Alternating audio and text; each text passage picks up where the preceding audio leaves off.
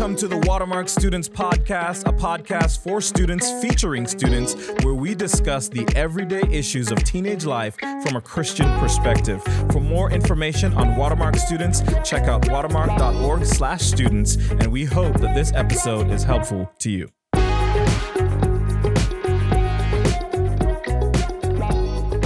What's up, guys? Welcome back to the Watermark Students Podcast. I don't know if you can believe it, but this is season eight. We started in the summer of 2020 and we are still going strong. We're so excited that you're back with us. This season, we're going to do a couple of things uh, a little bit different, and we think it's going to be really helpful for you guys in the audience. But as always, I'm joined by a couple of students and a special guest with us today. And so I want to give them an opportunity to introduce themselves before we get into the topic. So, Charlie Kate, why don't you introduce yourself? Um, my name's Charlie Kate, and I'm going to be a student at Auburn next year. Let's go. Hello, I'm Blake Brockmeyer, and I attend the TCA. the Trinity Christian Academy. Pinkies up. And our next guest needs no introduction, but we're going to let him introduce himself anyway. Blake? I am Blake Holmes, and I try to keep up with Jermaine Harrison as best I can. That is my job here.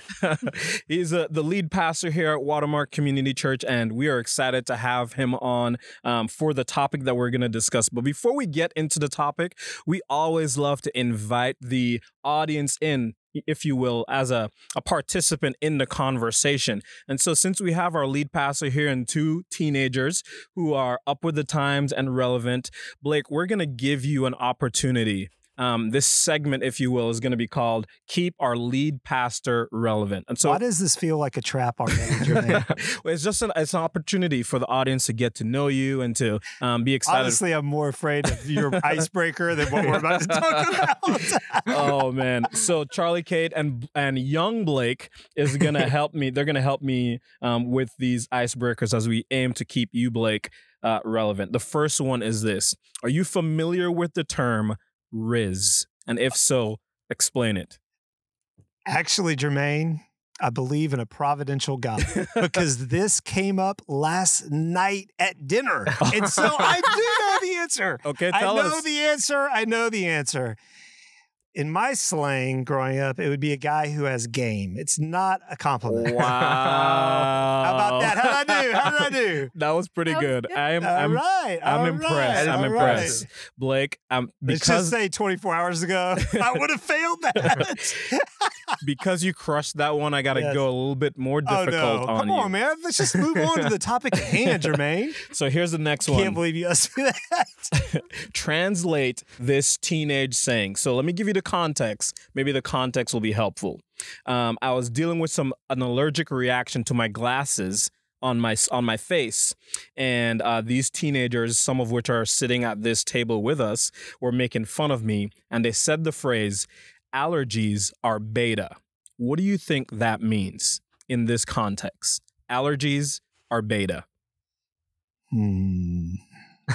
Can I phone a friend?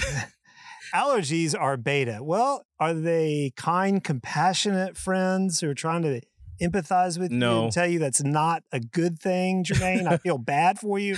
Or are they like, hey, Jermaine, you're making that up, you know, and it's all in your head and quit being such a sissy, Jermaine? I don't know. Those are those are two good guesses, but both of those are are incorrect. Ah, Um, Charlie, do you want you want to you want to help him out a little bit? You want to give him a clue, or do you want to explain what it is? I mean, I feel like you're pretty close. I don't know. Jermaine's a sissy. Whoever said this was probably implying Mm, that- whoever it was. whoever whoever would say this to you was probably implying that like you're you reacting on your face to the, the one thing that's supposed to give you sight, like your glasses.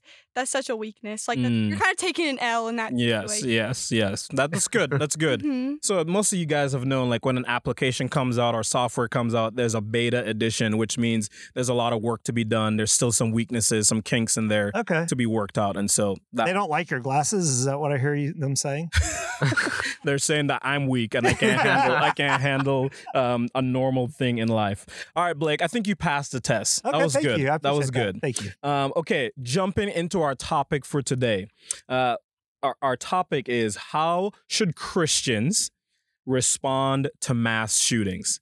Uh, I know that's a huge left turn from allergies or beta, but we really do think that a conversation like this is very necessary and relevant in our culture today because, I mean, it, see, it seems like almost every other day you hear of a mass shooting happening somewhere and most not- notably in schools. And so teenagers in 2023 are really growing up in a in a different world where the danger and reality of experiencing or being a victim or a part of something like this is far too common.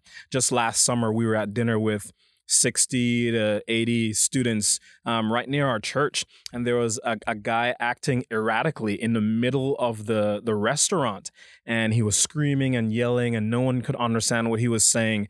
And after the episode happened some of the students i was with you know just shared how they felt nervous about what could have or what was about to happen. And in that moment it was just that realization that man i'm we're growing up in a different world than I grew up in when I was a teenager in high school, where this reality is so prevalent. And so today we have our special guest, Blake Holmes, on to just kind of share some of his thoughts and biblical wisdom as to how we should respond to, to mass shootings. How do we not become numb to the news? How do we um, respond like Jesus would want us to respond when these tragedies happen? And so the way we're going to do this is Charlie Kate and young Blake are going to ask some questions questions to Reverend Blake, and, and and we'll have a conversation around this topic of how Christians should respond to mass shootings. So, Charlie Kate, why don't you take it away? Okay, so the first thought is, or the first question is, what is the first thought that goes through your mind when you hear about a school or mass shooting? Well, the first thought that comes to my mind is sorrow. Um, so Jermaine mentioned this to me the the fact that my kids you guys, your peers, that this is actually something that you think about and that you carry with you is um, sad to me. So I grew up in a world where there were no locks on any of the school doors, and you could go in and out of any school door at any time of day. Parents came in and out, kids went in and out of the doors. There were no police officers at my particular school um, or resource officers. And um, and so just there was no shooter drills. And so um, my kids now live in a world, you guys live in a world where they have active shooter drills, where schools are locked. And um, and so that uh, that makes me sad for my friends, for my kids, that that's where we are. Um, and at the same time, though, um, I'm also reminded that despite the world we live in, there is a God in heaven who does love us. That um, that He is sovereign and He remains in control, and um, and that we can trust Him. And so, um, I think that the word that I have though is is just sorrow at the reality and the headlines that we read right now. Yeah, that's so interesting. Um, you know, as a young dad, I have a, a two and a half year old and a six month old, and I'm even already starting to like, you know, think about these things about when they go off to school or even when you just leave your child at, you know, a friend's house or, you know, whatever it might be of like, or, or even when I'm away from my family for work, the the the myriad of things that could happen along this vein of you know if my wife takes the kids to the mall or you know like there's just so many more things that i think about now that if this was five ten years ago i probably wouldn't be thinking about it. And so it truly is a, a unique experience. And so for you guys students um, what about y'all? Like when you you know hear the news or or see a mass shooting um, being reported on social media or whatever it might be like you know, what's the first thought that comes to y'all's minds? Man, it is it is very tragic that we have to grow up in a world like that, and it just it sucks sometimes to just see how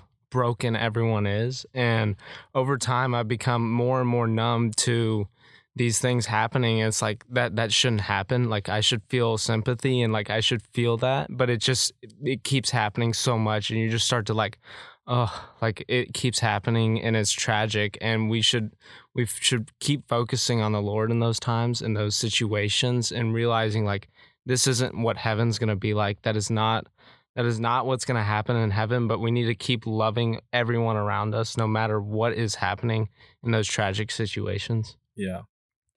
Yeah, I, I agree with like I think something that I feel like convicted about a lot when because in Bible class this year we, we every time we would come to class this is something that the teacher kind of like I guess was really on his heart to always like bring us to like uh, be more aware about what's going on in our world and one of the things he would always do is tell us how many people had died because of mass shootings which sounds so morbid and I like hate that I'm it kind of makes me like I don't know it just and it was sad to me because I like made myself sad because I became so numb to it and so unlike I like it was like a mental separation. Like it's never happened to me.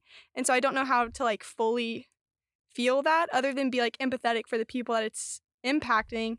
But also like I personally don't know anyone that's been impacted by it. So it's almost that guilt of like never having to experience that and then also seeing so many people have such a tragedy happen to them and like how their lives are so changed by it. Yeah. Yeah, I think that both you guys alluded to something. This this next question, which I think is really helpful. We live in a world where um, the news is instant, where every bad thing that happens in our culture, even if it's not necessarily a mass shooting, um, it's so easy to know about it. And what you guys are describing of the like feeling of numbness to it, it's almost a uh, you know a human way of of preservation. Like I can't deeply care about every difficult thing that happens. And so I have to like psychologically, I don't even know, you know, decide when I'm going to care and when I'm not going to care because the burden of caring in the same way about every one of these equally tragic situations is just really difficult. It is a burden. And so, Blake, on that note, um, how do we how do we navigate that how do we not become numb to the news to the articles to the headlines about mass shootings but also rightly and appropriately um, you know grieve it or respond to it what what what comes to your mind there well that's a that's a really good question and i think one thing i'd say is you want to guard yourself i think from two extremes on one hand there's a, a detachment that becomes callousness um, a cynicism around our world, and it is. It's it's a form of, I think, self preservation is that we detach so we don't think about it. Uh, we run from it because it's such an unpleasant uh, reality in our world. Just the sorrow. It's not mass shootings. You turn on the TV today and watch what's happening with Ukraine. Watch. I mean, there's there's there's so much in our world as we take in the news that can feel very heavy. And to your point, Jermaine, it's instant We're carrying phones. It's just instant feeds. So I do think you have to be careful what you're feeding your mind with. Paul talks about that, right? In Philippians um, 4, he says, finally, brothers, whatever is true, whatever is honorable, whatever is just, whatever is pure, whatever is lovely, whatever, whatever is commendable, if there's any excellence, if there's anything worthy of praise, think about these things. Um, you think about what he says in Second Corinthians 10. He talks about taking every thought captive to the obedience of Christ. Uh, Romans 12 talks about don't be conformed to the pattern of this wor- world, but be transformed by the renewing of your mind. Or to love the Lord our God with all of our heart, soul, and mind. What we think about, what we give our hearts to, is really, really important. And I do think there are times I would encourage my friends, um, and I need to be reminded that, hey, maybe today is not the time for me to take in more news. Um, maybe today that's a burden the Lord is uh, would not have me to carry. And so you've got to think about how you think. You need to think about even your news source. Is it is it a news source that's sharpened uh, with a bent of cynicism, criticism, uh, godlessness, um, a tribal mentality, if you will, that represents one point of view, demonizing another. How biblically informed is it? Those things are important. At the same time, I think there's people who are glib and kind of let go, let God, everything's great, God's in control, God loves you, but they aren't dealing with the reality and the pain of the world and the suffering of the world. They they may be personally right now in a uh, a, a state or a season in their life where it feels like the wind's at their back. Um, but they can't be naive to the pain around them. We are called, Romans 12, to rejoice with those who rejoice and to mourn with those who mourn. And so um, I would want to avoid both extremes. And I do think how you take in the news, how you think about the news, when you take it in, who's reporting it really does matter. And then just where you are personally in that season. Yeah, that's so good. Um, do you, either of you guys on that question, do you have a thought of like, how do you decide what I listen to um, or how often I you know read the news. I know you're not turning on the nightly news but you're probably on social media or your friends are updating you or you're seeing it on on uh, on tiktok or whatever it might be. And so how do you guys navigate hey this is not a day for me to you know read the news like like blake was just talking about and when do you decide how do you decide that? I think for me, I'm not very into the news personally. I just don't I don't find a lot of joy in, in never really when I read those things just cuz it's so sad. But I do am grateful for my my mom who's very she's very informed on these things. She's really into kind of just like seeing these situations and praying about them and also like making me aware of them and wanting to talk about it because she's like a she's a she's a counselor at the school that we go to and so she it is part of like her job is to be more aware of these Right. situations because she also has like the aspect of like comforting teachers who are also struggling with it.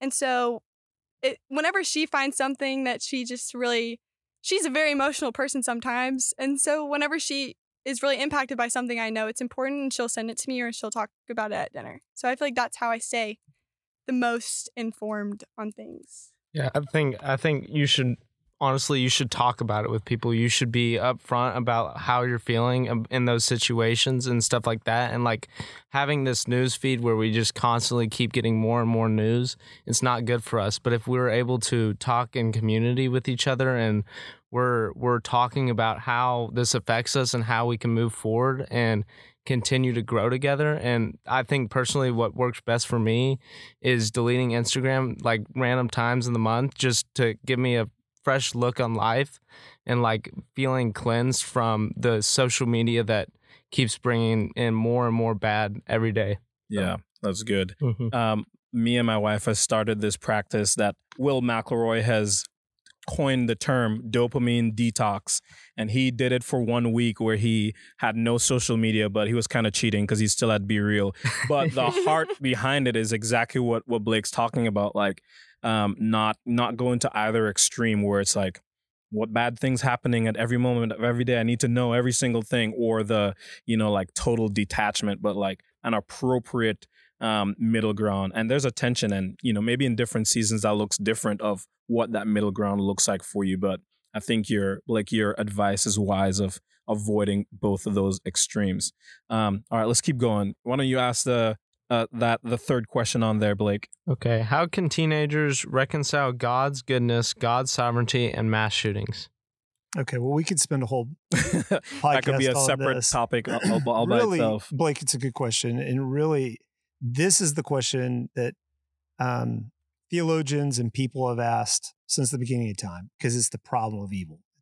The fancy theological term is Mhm. it's a theodicy, right? So it's a 10 cent word you can use and maybe sounds smart, but um, it's the problem of evil. How do we reconcile um, the existence of evil with um, the existence of God?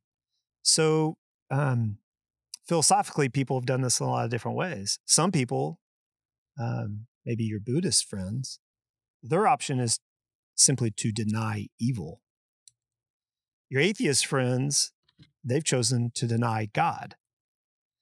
Um, your deist friends have chosen to deny God's um, supernatural activity in our world. He exists, but he's just aloof and distant. So you're either going to deny evil, you're going to deny the existence of God, you're going to deny the power of God. Christianity acknowledges the reality of evil and that there is sovereign, good, loving God. And so then how do you reconcile that? And so that that takes us into um, a much longer discussion. But I, I do want to say a couple of points to this, and maybe we could talk about resources later on, or you could put them in the show notes. But what I'd want to suggest to you is that the Christian worldview is the most consistent credible worldview. And because you don't have to deny evil. And um, and absolutely think about the fact that the moment you begin to look at something and declare it evil, to say that's wrong, and we have that that sense and that demand for justice, we are all inherently we are arguing for an objective moral good. We all have that innate sense. Mhm. Okay, if I came over to you, Charlie, and I just pushed you out of that chair out of nowhere, you look at me like, what in the world? Like, that's wrong. Why in the world would you do that to me? Right? You would look at me, Blake, and go, man, that, that guy's not very nice. Why? Why would you, you, you don't know me, but we would all look at my actions and go, you shouldn't treat her that way. That's that oughtness, what you ought to do, what you shouldn't do, that comes from something. And what the Bible would say is it comes from the fact that you're made in the image of God and there is an objective moral truth that comes from God's character. And so that innate sense of right and wrong implies there's a moral law giver. Okay, and speaks to the fact that there is a God. So you for someone who denies um, the existence of God, the simple question is, well, where does that come from? That sense of right and wrong that we all have, regardless of culture or age or demographic or economic background or education, where does that come from? Um, that sense of right and wrong. And so I want to also just say to you, because you'll be asked, well, why did God create evil? Why did God create evil? Well, evil's not created. Evil is the absence of that which is good. It's just like darkness is the absence of light. God did not create evil. Um, now we experience evil acts because we live in a fallen world where people choose to give in to their own sinful desires, Mhm. right? We have an enemy in Satan. Satan is the Hebrew word, which means adversary, and we live in a fallen world. So we experience the effects of the fallen world, but that's not what God originally intended for us, as you read in Genesis 1 and 2. So the good news is long answer to this, but you're asking a hard question. The good news is God loves us so much that he was willing to enter into our world of pain and suffering to offer us hope in life and that the story's not finished. And so, although there is evil today,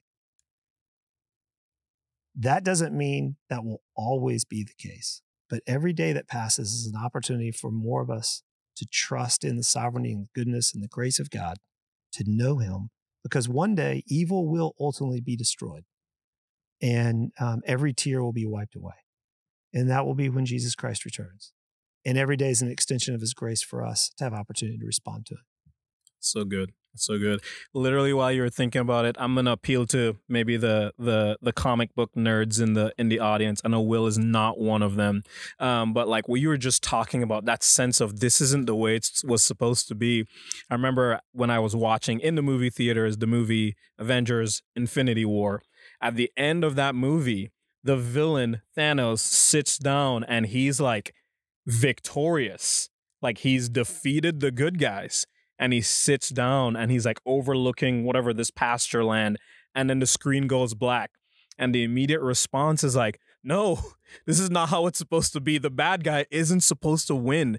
Evil isn't supposed to prevail. Like anyone watching that movie is that's the point that they're trying to bring across. Like evil isn't supposed to win and we all know that and we have that sense when the when we see that news of you know the, child involved in a in a in a mass shooting or whatever it might be it's like evil is not supposed to win and exactly it's not supposed to win. It might feel like it's winning in the moment of of tragedy and sorrow but it's not because of Jesus because there is a sovereign holy righteous and just God who reigns above all of it.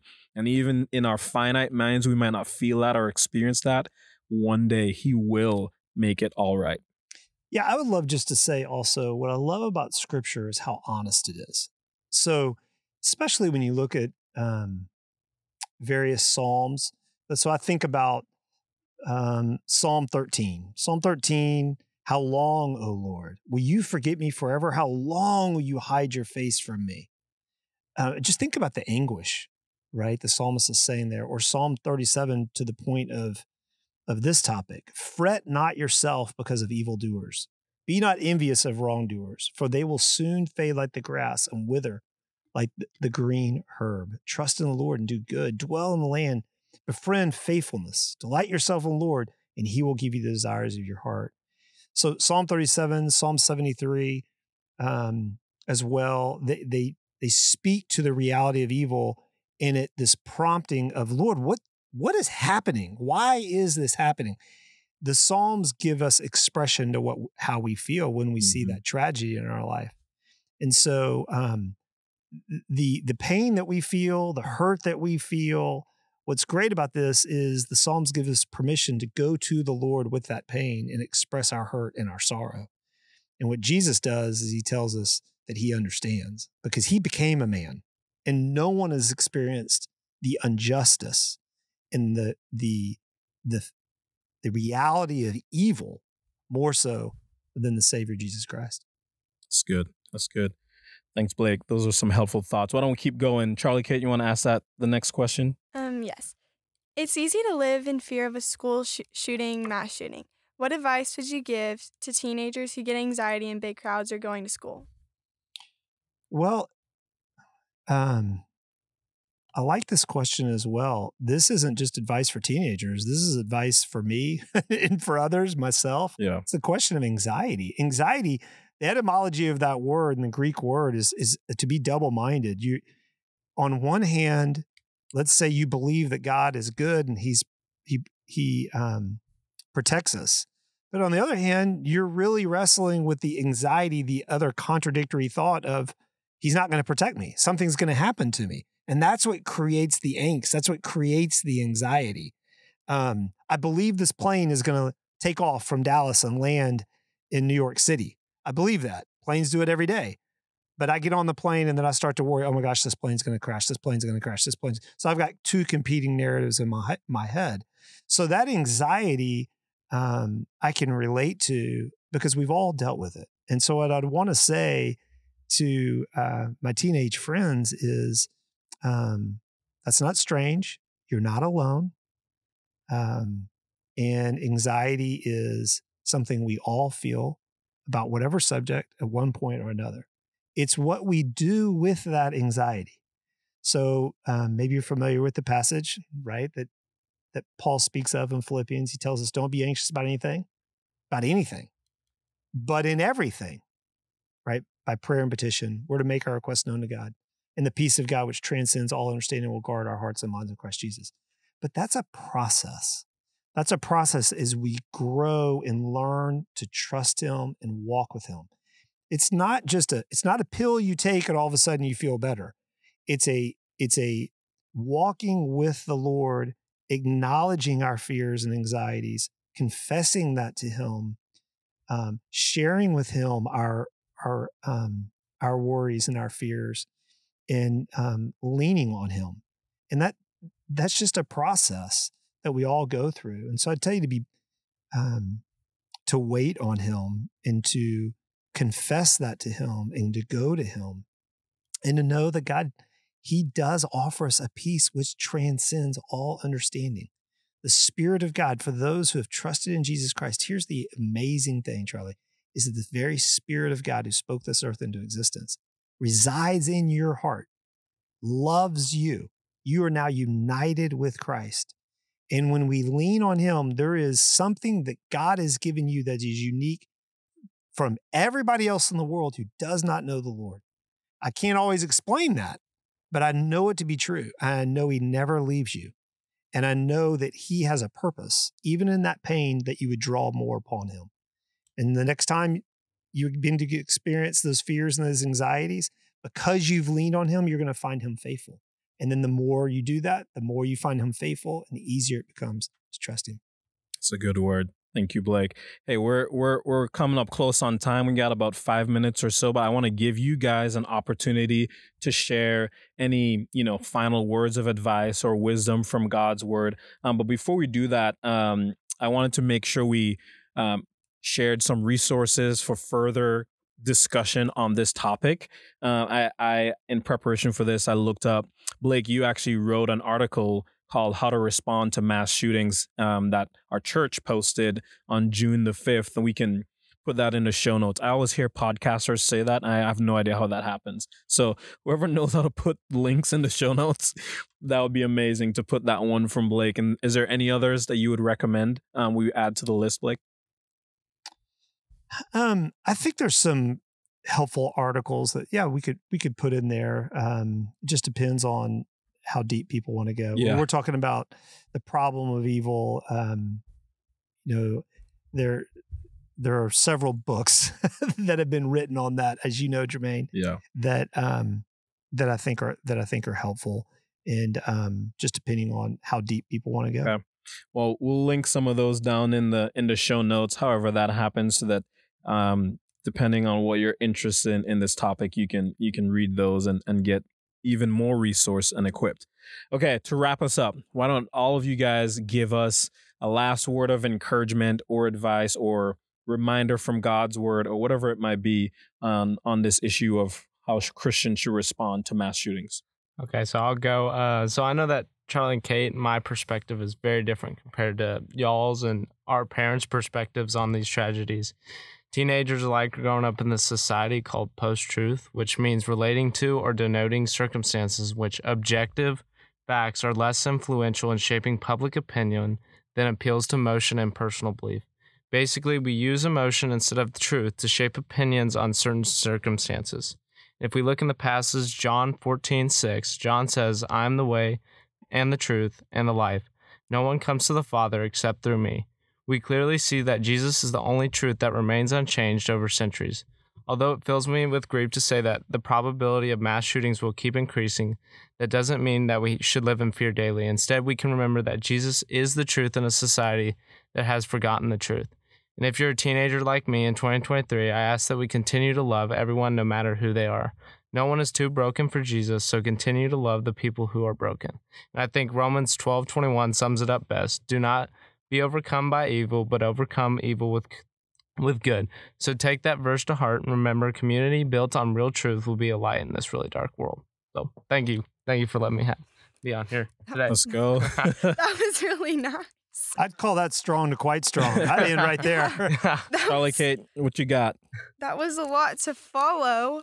Goodness. that was really good though. Thank you. Okay. Thank you. I think that in this, I don't. That was very well worded, but I feel like for me, my, the aspect that I struggle with the most with this topic is ultimately it comes down to like the lack of control you have in the situation Mm. and your inability to help in the situations like physically. Like that is just something that I've never. You know, it's just like so separated and there's no control. Like you can't really change that person's mind once they've because you don't know that they're gonna do. Anyways, that's so you know what I'm saying that but um i just think that ultimately the it's like this submission to the lord that his will will be done and ultimately out of those situations there will be a sense of peace eventually but that's so hard to say to someone i feel like or just talk about in relativity to the topic because it's such a horrible thing and that's not something you want to hear right when it happens or probably very for a long time because it feels like this it shouldn't be happening and ultimately that's just like a struggle i feel like a lot of people have whether you're christian or not it's just such a hard situation but a lot of what i've been like this this verse just has come up a lot in like my week this past week and it really resonated with me on the topic but it's um isaiah 62 verse 1 and 2 it says for god alone my soul waits in silence for him comes my salvation he alone is my rock and my salvation, my fortress. I shall not be greatly shaken. And I think that ultimately, in these situations, you just have to remember that, like, physically people aren't protected, but like emotionally and like they are protected as a soul. And like the Lord in that in those situations, His hands is over those situations. And I just feel that even though it doesn't feel like it in the moment, there is something that will come of it, and that's hard to hear. But it's just i there's just it's really hard to speak hope into those situations because it feels like such a hopeless moment. But I think that it's just a reminder in like in situations that are as big as this, but also situations that are small in your life that you feel like are still impacting you greatly. Like you just have to be reminded that like the Lord is protecting you, He is there, and He will ultimately deliver you from any situation. So I love it. Blake, any final thoughts? I think they responded really well. Those were great um, answers.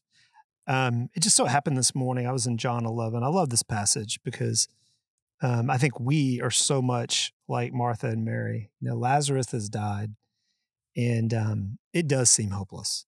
In fact, it, it sure looks like Jesus went out of his way to be late to make it hope, make it more hopeless, to make it more hopeless. And and then what? Of course, do they say? They run to him and they go, "Hey, had you been here, had you been here, you could have done something." And I think that's the way a lot of us feel oftentimes.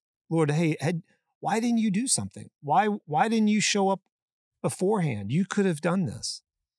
And it's in this context that Jesus says, I'm the resurrection of life. Whoever believes in me, though he die, yet he will live. And everyone who lives and believes in me will never die. And then we know he goes and he raises Lazarus from the dead. And even then, people did not believe. It's crazy. The disciple, I mean, the Pharisees saw that and felt threatened by him, like, well, we got to kill him. That's just, just crazy. Mm-hmm. Um, and so I think what I'd want to say is this is a little picture of I think God's love for us and the hope we can carry even in the midst of death and sorrow and tragedy.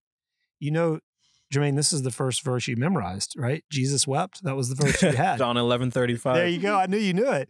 John eleven thirty five. Jesus wept. So just think about the fact that we have we serve a God who loves us enough to enter into our world of pain and brokenness and injustice. He died the death that we deserve so that we could experience life and hope and have a resurrection hope that he offered to Lazarus one day.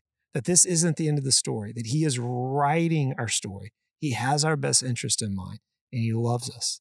And so, even when we can't put all the pieces together, we see throughout scripture that time and time and time again, that the Lord, he is all knowing and he could take even the worst, most tragic acts of evil, his death, and three days later rise again, and we can trust him.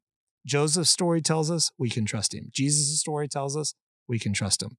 And the Bible story tells us we can trust him. And we're just in the middle of the story. And so I want to end with um, Psalm 56 8, because I think it's such a sweet psalm that I turn to. But in Psalm 56 8, the psalmist talks about how the Lord captures every one of our tears in his bottle. Hmm. And I think, man, that, that just feels amazing to me.